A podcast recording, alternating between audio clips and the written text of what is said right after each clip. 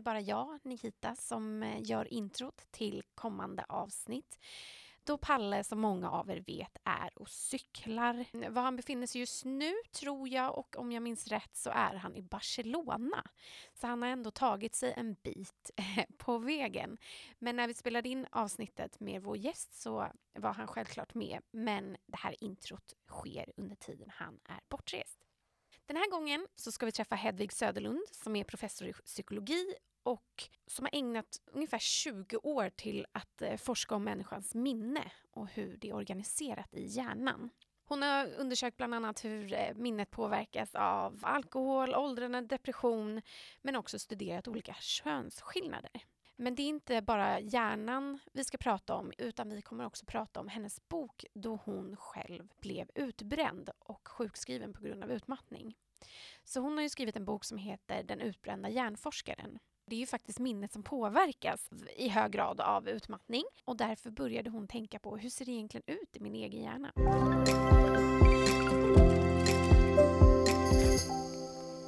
Mental utmattning, det har ju blivit någonting av vår tids stora gissel.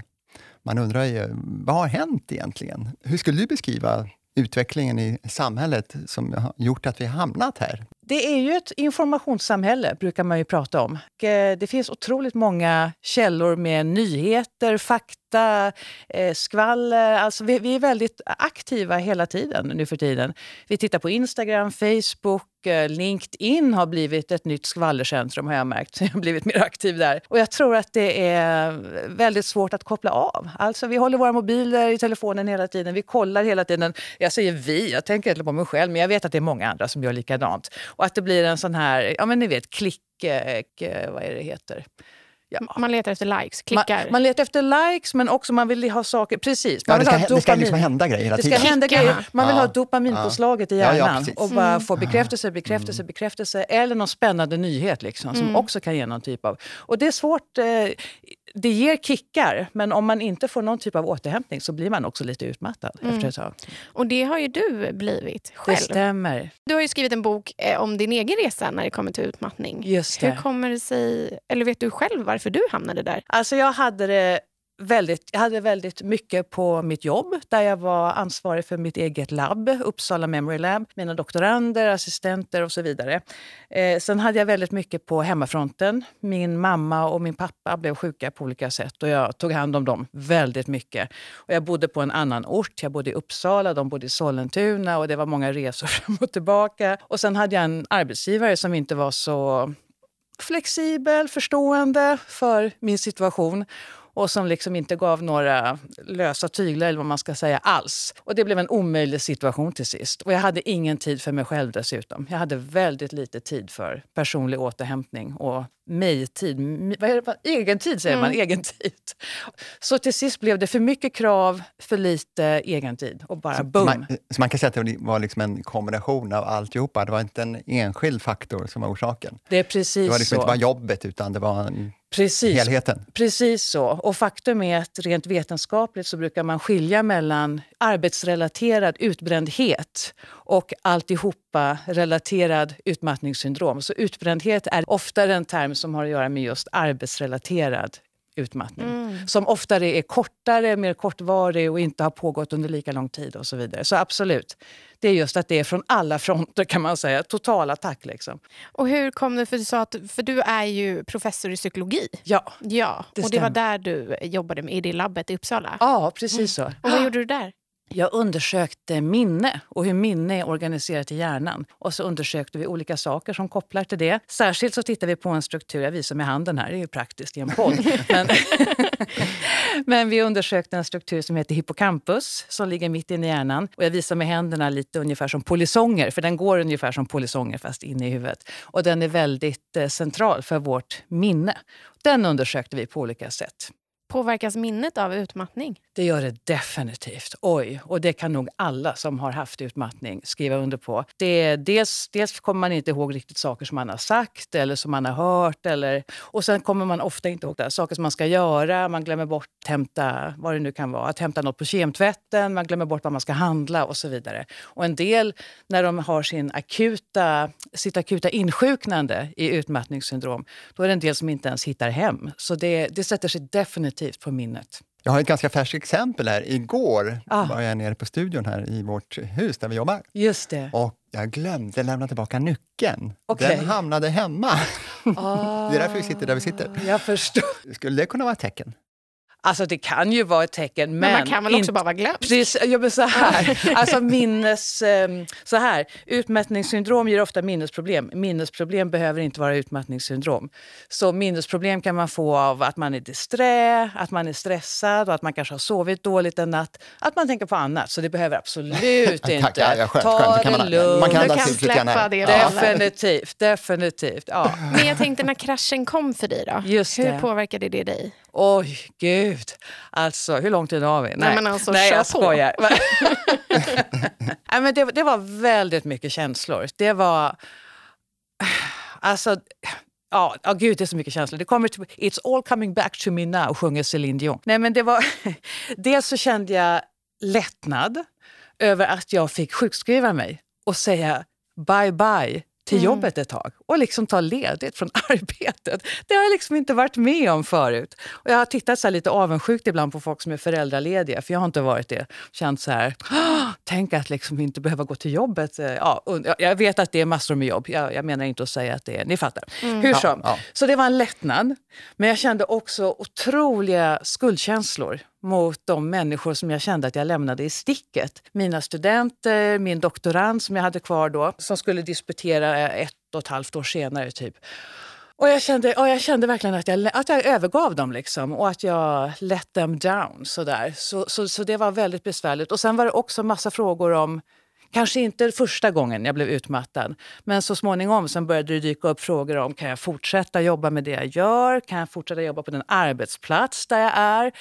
Eh, ja, men sådana saker. Och ni vet, så här, identitetsfrågor. Kris, typ. ja, Mm. det, var- ja, det blev lite livskris. Ja, men lite så faktiskt. Att man börjar, eh, ja, man börjar ifrågasätta livet, vilket är bra på många sätt. Men hade du fått signaler innan om att det var på gång och hade du kunnat förebygga det på något sätt? Jag hade definitivt fått signaler.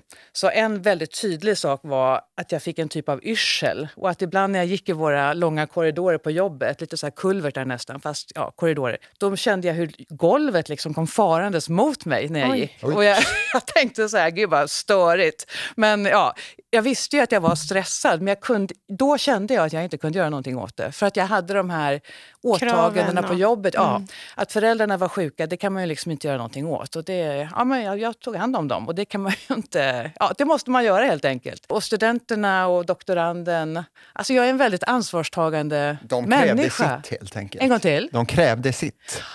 Ja, ja, definitivt. Och jag... Ja, men, Hade du någon eh, chef som du kunde prata med om Alltså, de här sakerna? Mm, alltså jag skrattar lite, förlåt. Men, alltså, nej, men för inom forskningen ofta är man ju sin egen chef. Jag har officiellt en chef, jag hade officiellt, men det var inte en förstående person kan man lugnt säga. Det var ingen jag kunde gå till, absolut inte. Och när jag skulle ha så kallad rehabilitering när jag väl var sjukskriven, det enda de brydde sig om på min arbetsplats var att jag skulle komma igång igen och undervisa. Alltså min undervisning var det enda som spelade roll. Så, alltså, Inte du som person? Nej, absolut inte. Nej. Absolut inte. Så när jag hade möte med läkare och min arbetsgivare, då hade arbetsgivaren med sig en lista på undervisning som jag skulle ha. Alltså, så det var liksom... Då är det inte konstigt att du känner liksom, äh, skuld och krav även under din sjukskrivning. Alltså, jag kände det inte gentemot arbetsgivaren. Nej, men jag- utan de du skulle undervisa för. Och de tydligt visar ju lite det i punktlista också. Ja, ja, på så sätt. Absolut. Mm. Ärligt talat, undervisningen när det gäller liksom stora klasser, det brydde jag mig mindre om. Men just när det, och det är inte för att låta, vad ska man säga, att jag inte bryr mig. Absolut inte. Nej. Men just när det är enskilda individer och deras eh, till exempel doktorsexamen, magistersexamen, psykologexamen. Där kände jag väldigt skuld för enskilda studenter. Hur lång tid tog det innan du kom tillbaka? Alltså, första gången så tog det totalt ett år, men jag kom, eh, man började jobba successivt under den här tiden. Så, men man kan säga totalt ett år. Sen var jag tillbaka, sen, jag, jag kände just att jag fick inget stöd på min gamla arbetsplats. Så, eh, så jag gjorde så att jag tog tjänstledigt därifrån. Innan jag blev sjukskriven så hade jag fått ett stort anslag. Och då gjorde jag så att jag anställde mig själv på ett annat ställe, på ett annat universitet, på Stockholms universitet. Och eh, jobbade där istället. Men eh, tyvärr så, eh, ja.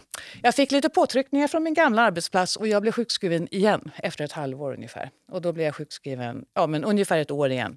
Är det vanligt att det kommer i liksom flera gånger? Just det. För men det tycker jag att man kan höra med folk. Så här, första gången. Precis. Det, är, det är en jätteviktig fråga, för det är väldigt vanligt. Och faktum är att var fjärde person som blir sjukskriven, den har varit dålig redan innan. Sjukskriven Okej. innan. Ja, jättevanligt.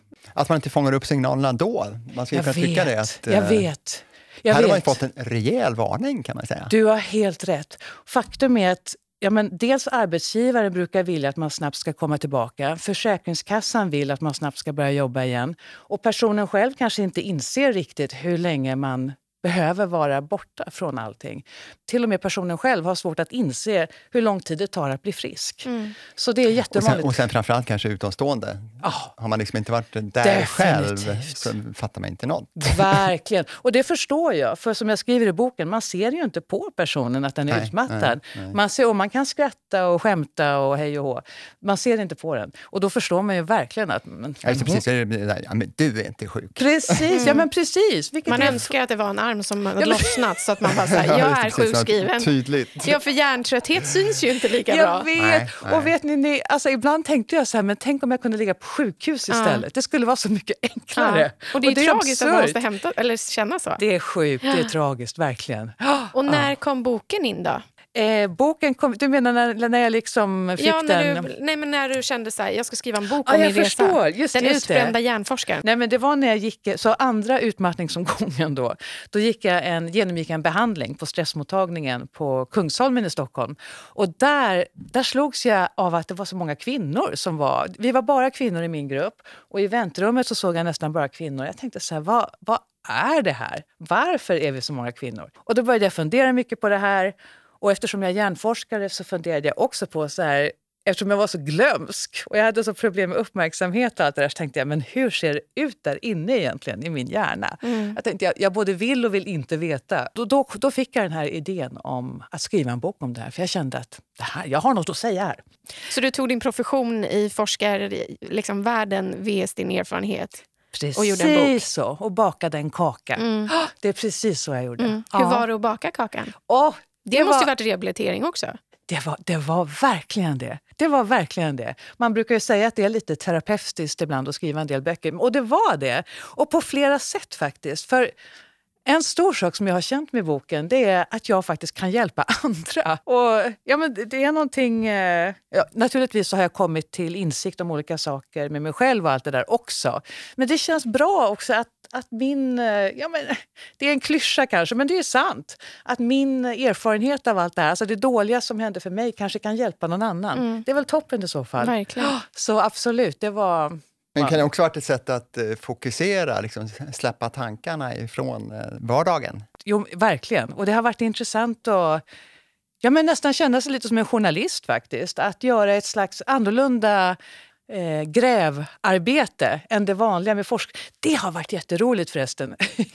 För inom forskningen så ska ju allting vara, det ska vara så... eh, så Fyrkantigt. fyrkantigt, kondenserat och strikt. Och man får inte ha några glädjeyttringar, jag på att säga. Man får inte ha några personliga reflektioner, naturligtvis. Men då var det så kul här att få blanda egna små kommentarer. Jag skriver lite om sociala medier och vad jag har sett där och lite vad jag läst i tidningen. Alltså, ja, förstår ni? Det, det var kul att baka den typen av kaka med olika ingredienser. Olika strössel på. Ja, men lite olika strössel. Ja, är mycket roligt. Du sa ju att det var en helhet, en hela livssituation som Just gjorde det. att du blev ut, eh, inte utbränd utan blev mentalt utmattad. Just det, just det. Och kroppsligt också. Ändrar faktiskt. du den i Helheten. övriga delar Ah, förutom jobbet? absolut. Eh, kanske inte så mycket på hemmafronten. Eh, men jag sa upp mig faktiskt från mitt jobb och eh, startade en annan eh, verksamhet. Så- Jo, jag, precis, det läste jag någonstans, att du vart eh, till och med rekommenderad utav någon att Ja, du just skulle det. säga Ja, upp vad var dig. det? Det stämmer, precis. Och det, Ja, men- och det, var är det lite chock, det är lite chockartat. Jag vet, och det var det för mig också. Ja. Jo, det var under min första utmattning, när jag precis hade ramlat in i väggen så att säga. Då sa min husläkare att jag borde fundera på att byta jobb. Och jag blev... Jag blev Hur länge pluggar man liksom inte till Alltså, det? Ja. hallå! Jag blev förnärmad, jag blev Ja. förorättad, jag blev arg. Jag blev Ja. besviken. Ja, det är liksom en del av identiteten. Ja. Precis det. Ja, man inser verkligen hur viktig den identiteten Mm. är när den liksom börjar kanske kullkast, omkullkastas. Mm. Ja, nej, jag, jag tyckte han var dum. Mm. Mm, det får man säga. Får man säga det? Jag menar, du har ju lagt ner så otroligt Alltså- mycket tid på ditt yrkesval. Hallå? Och sen bara, ja, Ja, nu ja, i ja, vuxen precis, ålder liksom- efter 20 års studier. Bara, Precis. Nej, Nej. nej. Ab abdikera från en professorsroll. Du, jag vet, jag vet. Och vad blev det istället då? Istället så har jag startat mitt eget företag som jag kallar för Brain of Sweden. Boss. She's the boss. Lite Oh, så. yes. Ja, ni förstår. Oh, yeah. Och jag, eh, tanken är att skriva fler böcker. Jag har många, många idéer i mitt lilla huvud. Och eh, föreläsa och förmedla kunskap om hjärnan till allmänheten på olika sätt. Skriva böcker, kanske artiklar. Ja, hålla föreställningar där jag showar om hjärnan. Nej, Gud vad roligt. Kommer utklädd som en hjärna. jag kommer komma utklädd som en är hjärna. Alltså hallå, det är hippocampus, Eller, Ja, precis. just det, precis. Jag är utklädd till en sjöhäst kanske? Borde, precis, precis. Ja, jag försöker forma mig nu som en... Ja. Ja, men precis så. Mycket bra, mycket bra. Du får Men jag tänker du, eh, ändå när vi var inne på det, Brain of Sweden. Just det är det. mycket hjärnan. Precis. Och jag vill verkligen veta vad som händer med hjärnan. ah, vid utmattningssyndrom. Förklara för någon som inte är hjärnforskare. Man kan säga att det i huvudsak är tre saker som händer. Dels så får man problem med sina frontallober, alltså pannloben. En sak som många utmattade märker av det är att man får problem med koncentrationen, med uppmärksamheten och med minnet. Inte, inte minst det här korttidsminnet, ni vet, eller arbetsminnet. Man försöker hålla någonting i huvudet. Och det är just pannloben som är involverad i det.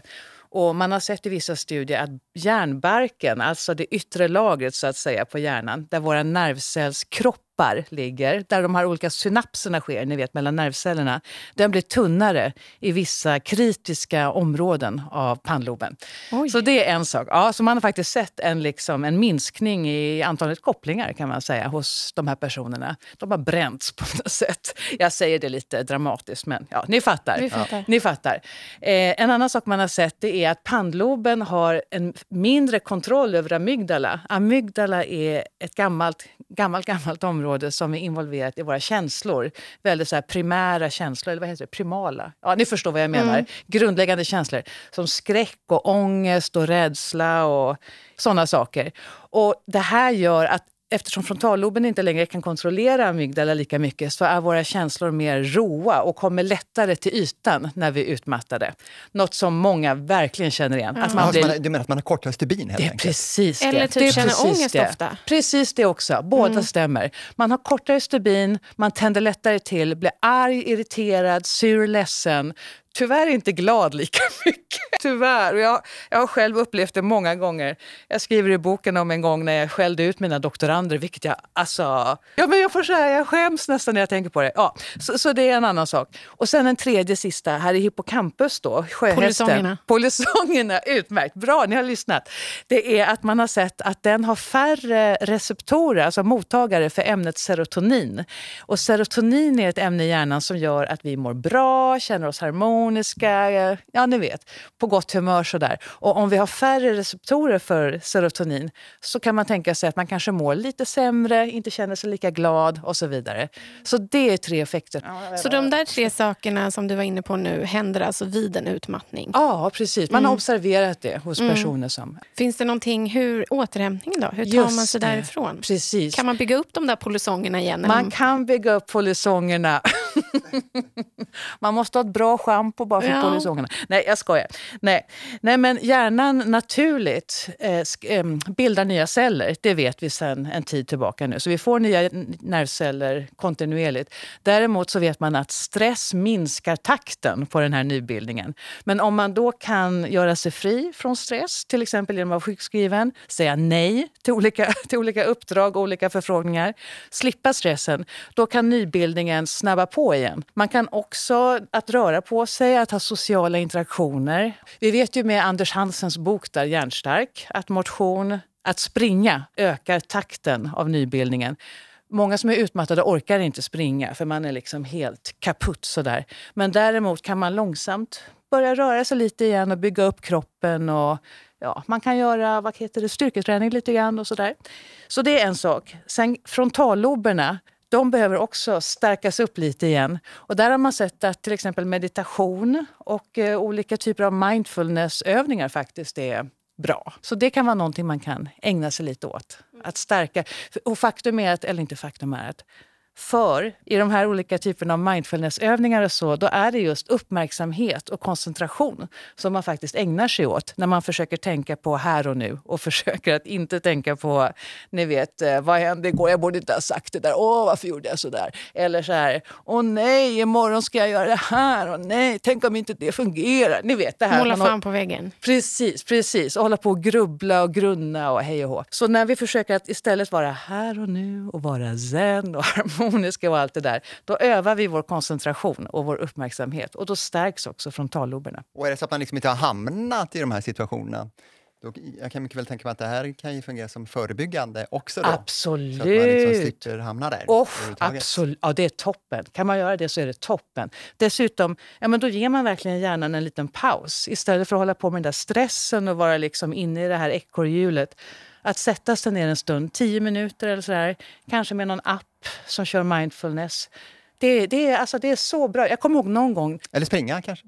Eller springa. Det är klart du går igång man, på det. Om man pallar, vad sa du? Det är klart Palle går igång på springa. Ah. Han springer överallt. ah, okay, okay, okay. Ah. Kan man göra det så är det toppen. Kan man, absolut. Men, men det får inte bli någon press. Att man nej, måste... men precis. Det är det jag tänker. För nej, om man är stressad... Det ska ju fortfarande vara lustfyllt. Absolut. Ja. absolut. Om, du sönderstressar, bara tanken på att man ska men, sitta då tio minuter. Alltså, bara. Gud. Jag hade hunnit skriva två uppsatser nu. Nej, ja, men...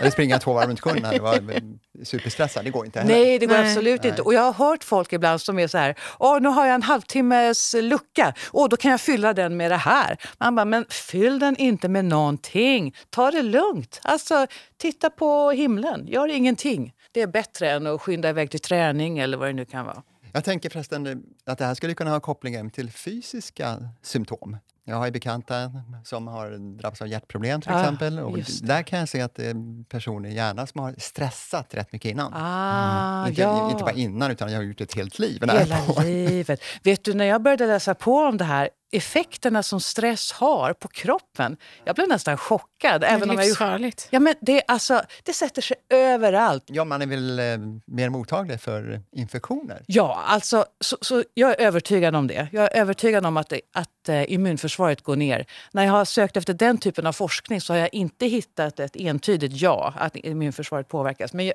jag och flera med mig är övertygade om det. Jag vet att det är lite ovetenskapligt av mig att säga så, men vi tror det och därför måste det vara så.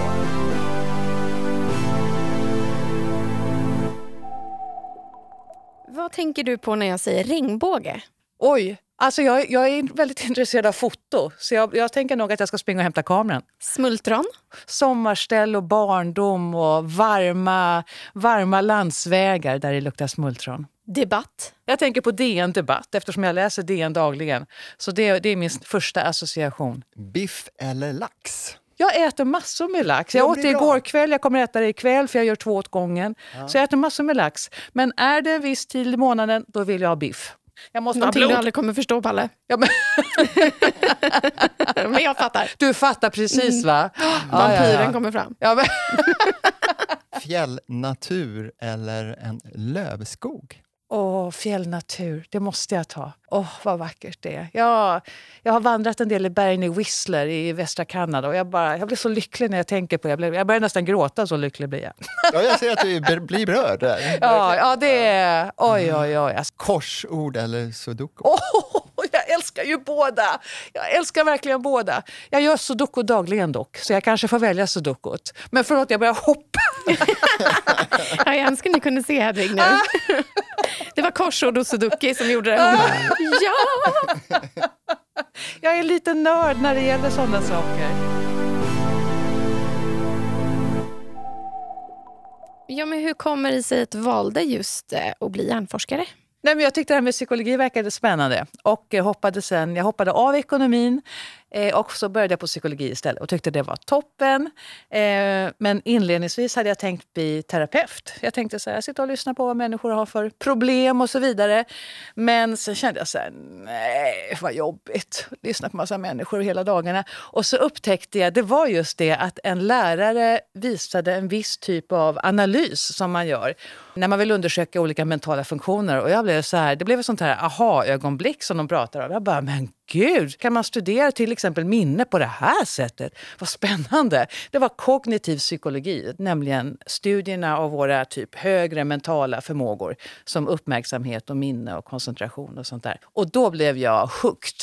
Så det började med det och att jag skrev en uppsats om minne omedvetet minne och att jag genom den uppsatsen kände så här, ja men om jag verkligen vill veta hur, hur det här går till, alltså varför människorna svarar på olika sätt, då måste jag ju gå till roten med det hela och den är i hjärnan. Och då tänkte jag så här, men jag vill studera hjärnan för att se liksom där allting börjar. Ni vet, man vill backa bandet och kolla på roten till saker och ting. Det gjorde att jag sökte mig in på forskarutbildningen i Stockholm och sa att jag ville studera just hjärnan. Och hjärnan, jag menar, det är väl ett ganska stort område? Enormt. Enormt. Det är många forskare som håller på med det på ja, olika, inom olika discipliner. Gud ja. Oj, oj, oj. Allt från psykologerna till eh, neurologerna. Precis, och faktum är att psykologi har blivit mer och mer biologiskt just och neurologiskt som du säger. Och jag kommer ihåg när jag skrev min doktorsavhandling att jag ibland fick gå och kolla i tidskrifter på KI, på Karolinska institutet. Neurology och Annals of Neurology och så vidare. Och då disputerade jag ändå inom psykologi. Men, men absolut, så det är ett enormt område. Mm. Och hjärnforskningen också naturligtvis. Man kan ju studera syn och hörsel. jag tänker på det med minnet då förstås. Vi får ju liksom passa på nu när Absolut. vi har en minnesforskare här, Ja. en specialist. Kan man, kan man träna på det där? Kan man träna minnet? Ja. Ja, eh, och sen beror det på vad man menar med minne förstås. För då tänker man ju på människor som tränar sitt minne, ni vet som han von Ja, ja, Essen. ja, det finns de som tävlar i finns precis, minnestävlingar. ja men precis, precis. Som kan komma ihåg eh, oändliga sifferkombinationer. Precis, Och man blir precis. liksom alltid lika imponerad.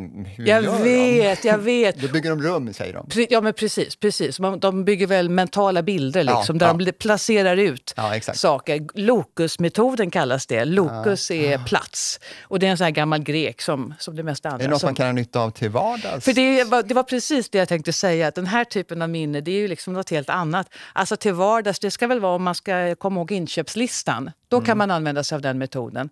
Man kan tänka olika platser, att det ligger så här. telefonnummer kanske? Eh, telefonnummer, absolut. Nu ska vi tänka efter. Skulle man kunna lägga ut siffror på olika platser? Ja, varför inte? Varför inte? Även om jag, jag tycker det känns omständigt. Men hej, Ja. vem är jag? Ja, vem är jag? Men, Bara en hjärnforskare Ja, men- på minnet. Vem är jag att döma? Ja, just det. Nej, men jag tänker så här, därför en sak som jag har studerat lite grann det är könsskillnader. Och en vanlig könsskillnad, eller en vanlig könsskillnad, en könsskillnad som man brukar hitta det är att eh, män är betydligt bättre på så kallat spatialt minne. Alltså att komma ihåg hur man går från en viss plats till en annan till exempel. Då är män som grupp betydligt bättre än kvinnor. Kvinnor å sin sida brukar vara bättre på att komma ihåg händelser, alltså personliga händelser som man har varit med om, än män. Som grupp, som vanligt. Den här skillnaden är inte lika stor, men den finns. Och då tänker jag bara på det så här, om man ska komma ihåg vad man gjorde här om kvällen, då vet jag inte riktigt hur det hjälper en att memorera, ni vet, eh, 200 decimaler på Nej, pi. nej, nej, precis. Nej, det är ju en annan, det är ju en annan ja, det är det jag menar. Och jag, jag menar Ja. inte att du har... Ja, jag, jag bara funder, funderar högt lite grann. Så här, kan, ja. Det, kan det hjälpa? Därför man har sett inom andra kognitiva funktioner... Ja, att- egentligen så tänker jag nog med på det här plugga glosor till exempel. Ah, Om man ska lära sig massa engelska förstår. glosor eller man ska lära sig alla växter på latin. Just det, just det, just det. Alltså det ska väl vara i så fall om man hittar något system som funkar för en, gissar jag. Eh, ja, men just det, till exempel nu när jag skulle komma ihåg var jag skulle gå av bussen för att komma Komma hit idag. Jag vet att det hette någonting med ny, Jag vet att det hette någonting med ny och då tänkte jag på nyår faktiskt för att jag skulle komma ihåg det. För nyår kommer jag ihåg. Och då, då använde jag mig av den metoden. Så, så varför inte? Associationer. Precis, som, som betyder någonting för en själv så att säga. Absolut. Jag är fruktansvärt dålig på namn. Jag, Ah. namn alltså, jag- det är så pinsamt vad dålig jag är på namn. Okej. Och också så här gatunum, alltså gatuplatser, även fast jag kan bo på gatan. Typ. Just, just Men däremot kan jag minnas, för jag har bildminne, så jag minns vad en Ah. sten är när jag ska svänga till vänster. Ah, Jag minns hur trädet ser ut i alla... Liksom så här, jag måste ha det i jag förstår bildminnet. precis. Jag förstår precis. Så när jag pluggade till liksom, tentorna så gjorde jag som mindmaps. Och så minns jag ju liksom olika färger. Jag bara, okej nu på en grön färg, grönt, vad handlade det om? För jag måste göra det till något att ta Jag i. förstår, vad roligt. Mm. Jag hade faktiskt en doktorand som studerade det där lite grann med mental visualisering. Mm. Och det finns ett visst område som heter precunius i hjärnan som är involverat i det där. Vi hittade inte riktigt någon tydlig könsskillnad men, men det verkar ändå finnas tendenser till att kvinnor kanske har lite bättre, Bättre på att måla. Ja, precis. Måla sina bilder. Mentalen pens- men, men, den mentala penseln. Ja, men verkligen. I din bok så pratade du om att det var fler kvinnor som var utbrända. Just det, det stämmer. Varför?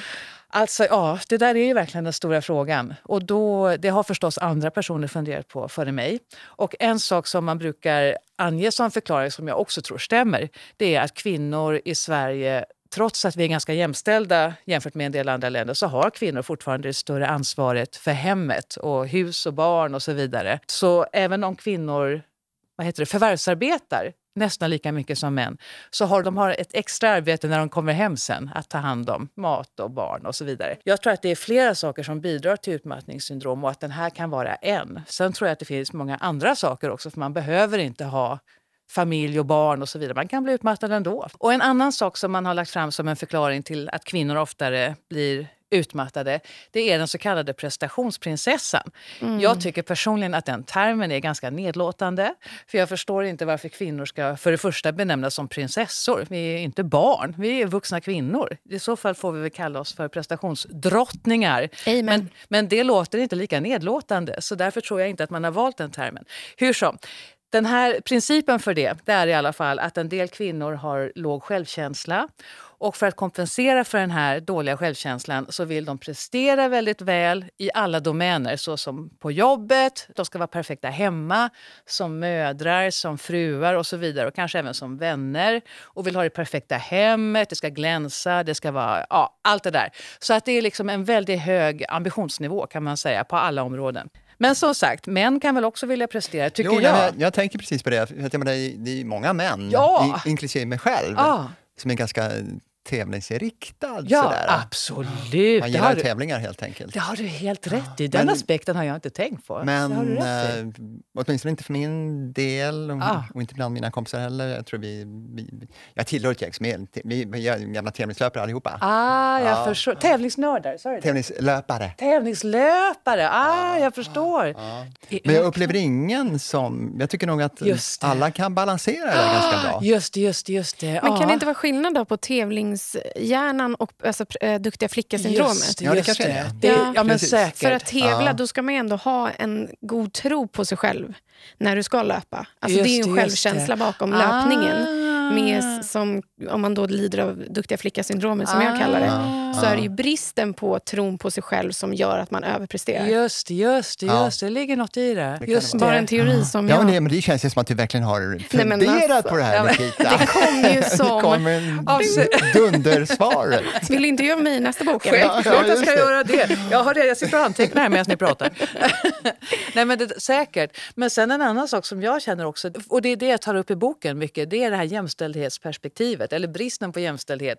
Att när män presterar, då blir det applåder och accolades. Så, nu nu hårdrar jag lite. Men, eh, och män får bättre lön när de presterar. Men kvinnor som presterar, man bara, ah, ja vad bra, det hade vi ändå förväntat oss. Så man får liksom inga pluspoäng när man presterar som kvinna. Men kan det inte vara så också då att eh, mä- män oftare kan liksom fokusera på en grej? Man får liksom utrymmet. Är det så att jag liksom ska springa en tävling, inte nu längre kanske, men tidigare åtminstone, då slapp jag liksom hemarbete. Ja, ja, ja, ja. Men då du fick och fokuset? slapp är ju centrala ordet ja, men det var här. lite grann, det var lite grann så. Att, Ja. ja, nej, men okej, han, har, han, ska, han har sin tävling, så att, men- stör inte honom. Ja, ja, ja. Jo, men säkert. Alltså, för en sak som jag har tittat på när jag skrev boken, det var just att män har mycket mer fritid än kvinnor. Ja. Och det här är ju fritid får man ju säga. Ja, ja, att eh, verkligen, hålla verkligen. på med. Ja. Under veckan ser det ganska lika ut. Eh, och Nu pratar jag om heterosexuella par, kanske jag ska säga. Inte homosexuella Ja, och inte ja. singel och så vidare. Att under veckorna ser det ungefär likadant ut, men på helgerna så har män typ fem timmar extra och liksom, ja, men, ägna sig åt eh, egna hobbys och sånt där.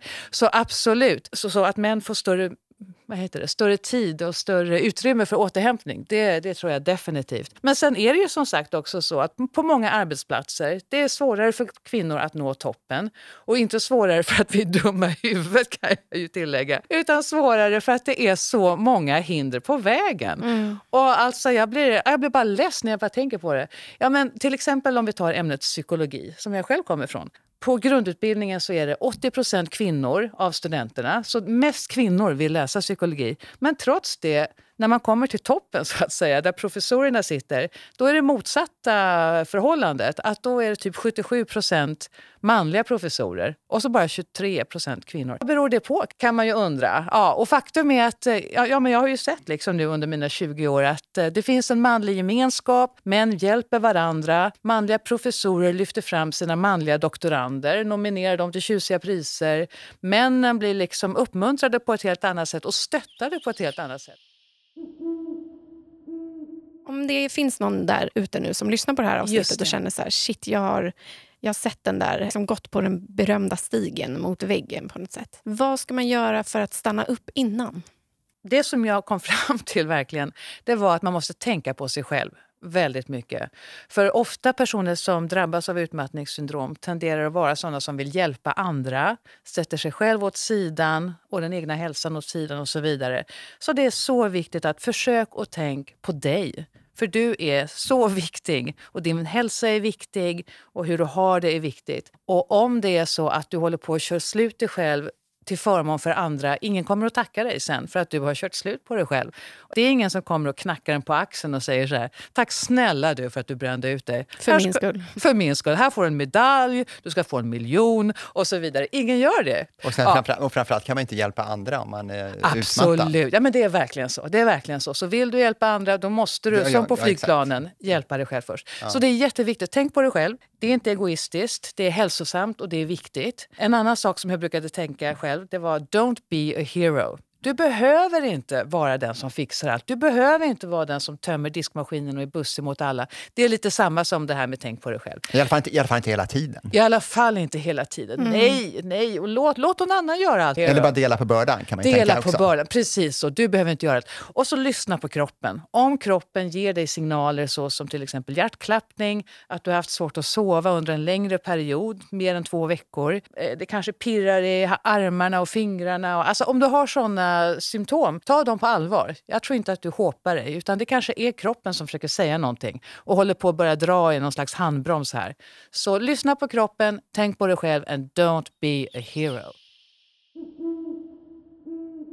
Då I nästa steg måste man få förståelse för det där på något sätt. Jag tänker på om man, har, eh, man jobbar och pratar med sin chef Just det. och förståelse för... eh, Precis. Det är jätteviktigt att arbetsgivare får mer kunskap. Är det det du menar? Ja. ja. Att arbetsgivare får mer kunskap om det här med utmattningssyndrom. För som sagt, det syns inte på personen. Det kanske är en person som jobbar väldigt hårt, är väldigt ambitiös och vill inte klaga. Så det ofta går det för långt. Och sen kanske det är lite skambelagt Det dessutom. är absolut skambelagt. Och det är också en grej att de här personerna de har ofta en väldigt hög självbild eller vad man ska kalla. Alltså det. Inte att de är stora egon, det är inte det jag menar. Utan jag menar man har en bild av sig själv som en som presterar på topp, som hjälper andra, som Alltid- jobbar alltid hårt. orkar. Alltid orkar. Det är precis det. Det är precis det. Så det är, det är mycket skam. Det är, det är många mentala hinder att kämpa Mm. mot faktiskt. Men det är okej att visa sig svag och att inte alltid vara okej. Precis Om jag så. förstår dig rätt. Precis så. Och det är hemskt när du säger så. Jag vill säga så här, inte svag, inte svag. Att det, det är inte att vara svag. Det Som är att vara stark.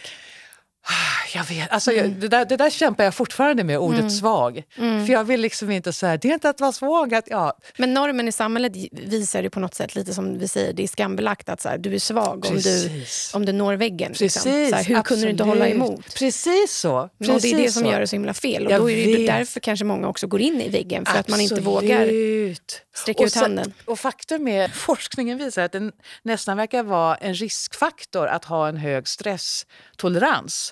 Därför att det är ofta folk som just lägger på sig alldeles för mycket egentligen som går in i väggen. För att det har gått tidigare. Så man har liksom kört på, kört på, kört på på överkapacitet, överbelastning under en lång tid. Och varför är återhämtningen så otroligt viktig? Jo, därför att eh, ja, men bara det faktum att vi sover en tredjedel av dygnet, alltså give or take. Vi, vår kropp behöver återhämtning och sömn. Därför att under, den, eh, under sömnen så ja, men då reparerar kroppen och hjärnan sig från allting som har varit under dagen så att säga. Och cellerna fylls på med ny energi för att vi ska orka inför nästa dag. Vi, vi orkar mycket men vi är inte evighetsmaskiner utan man behöver fylla på med energi och inte minst eh, under natten så Ja, det är så mycket grejer som händer under natten och sömnen. Men bland annat så blir minnet förstärks ju under natten där vi rensar bort sånt som har hänt under dagen som är oväsentligt, oviktigt, inte värt Ja, att komma jag, ihåg. ja, precis. Jag minns ju på den tiden när man pluggade glosor. Ja. Jag kommer tillbaka till det.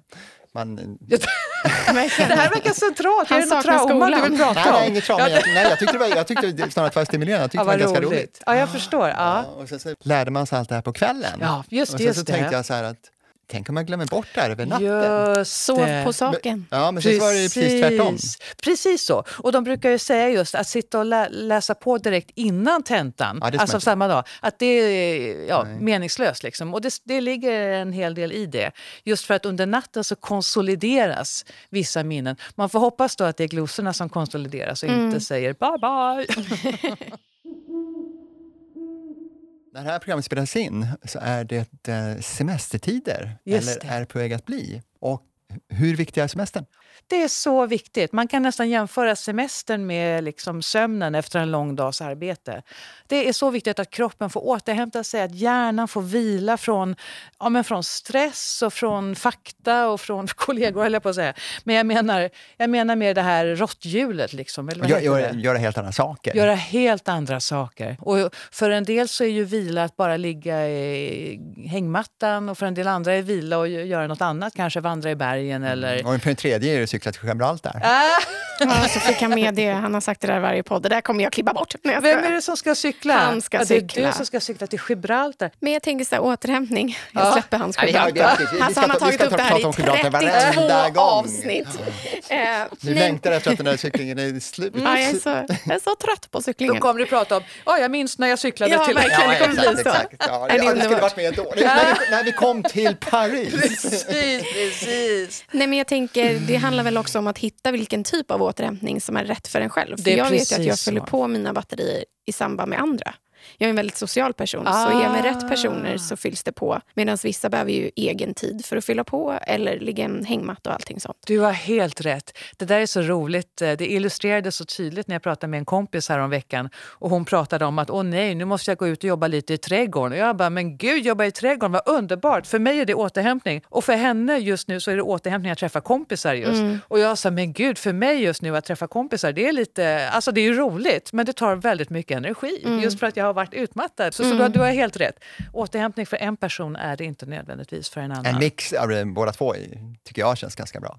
Men som sagt, än en gång, det är verkligen Ja, individuellt. ja. Det är, och, och var man är i livet och var man är i hälsan och så vidare. Så det är, Visst, det, det låter idealiskt med en mix, men eh, Det är inte alls kan, behöver inte vara Så därför finns det ju liksom ingen handbok för återhämtning Ingen utan man måste handbok. lista ut det själv. Precis. Helt enkelt.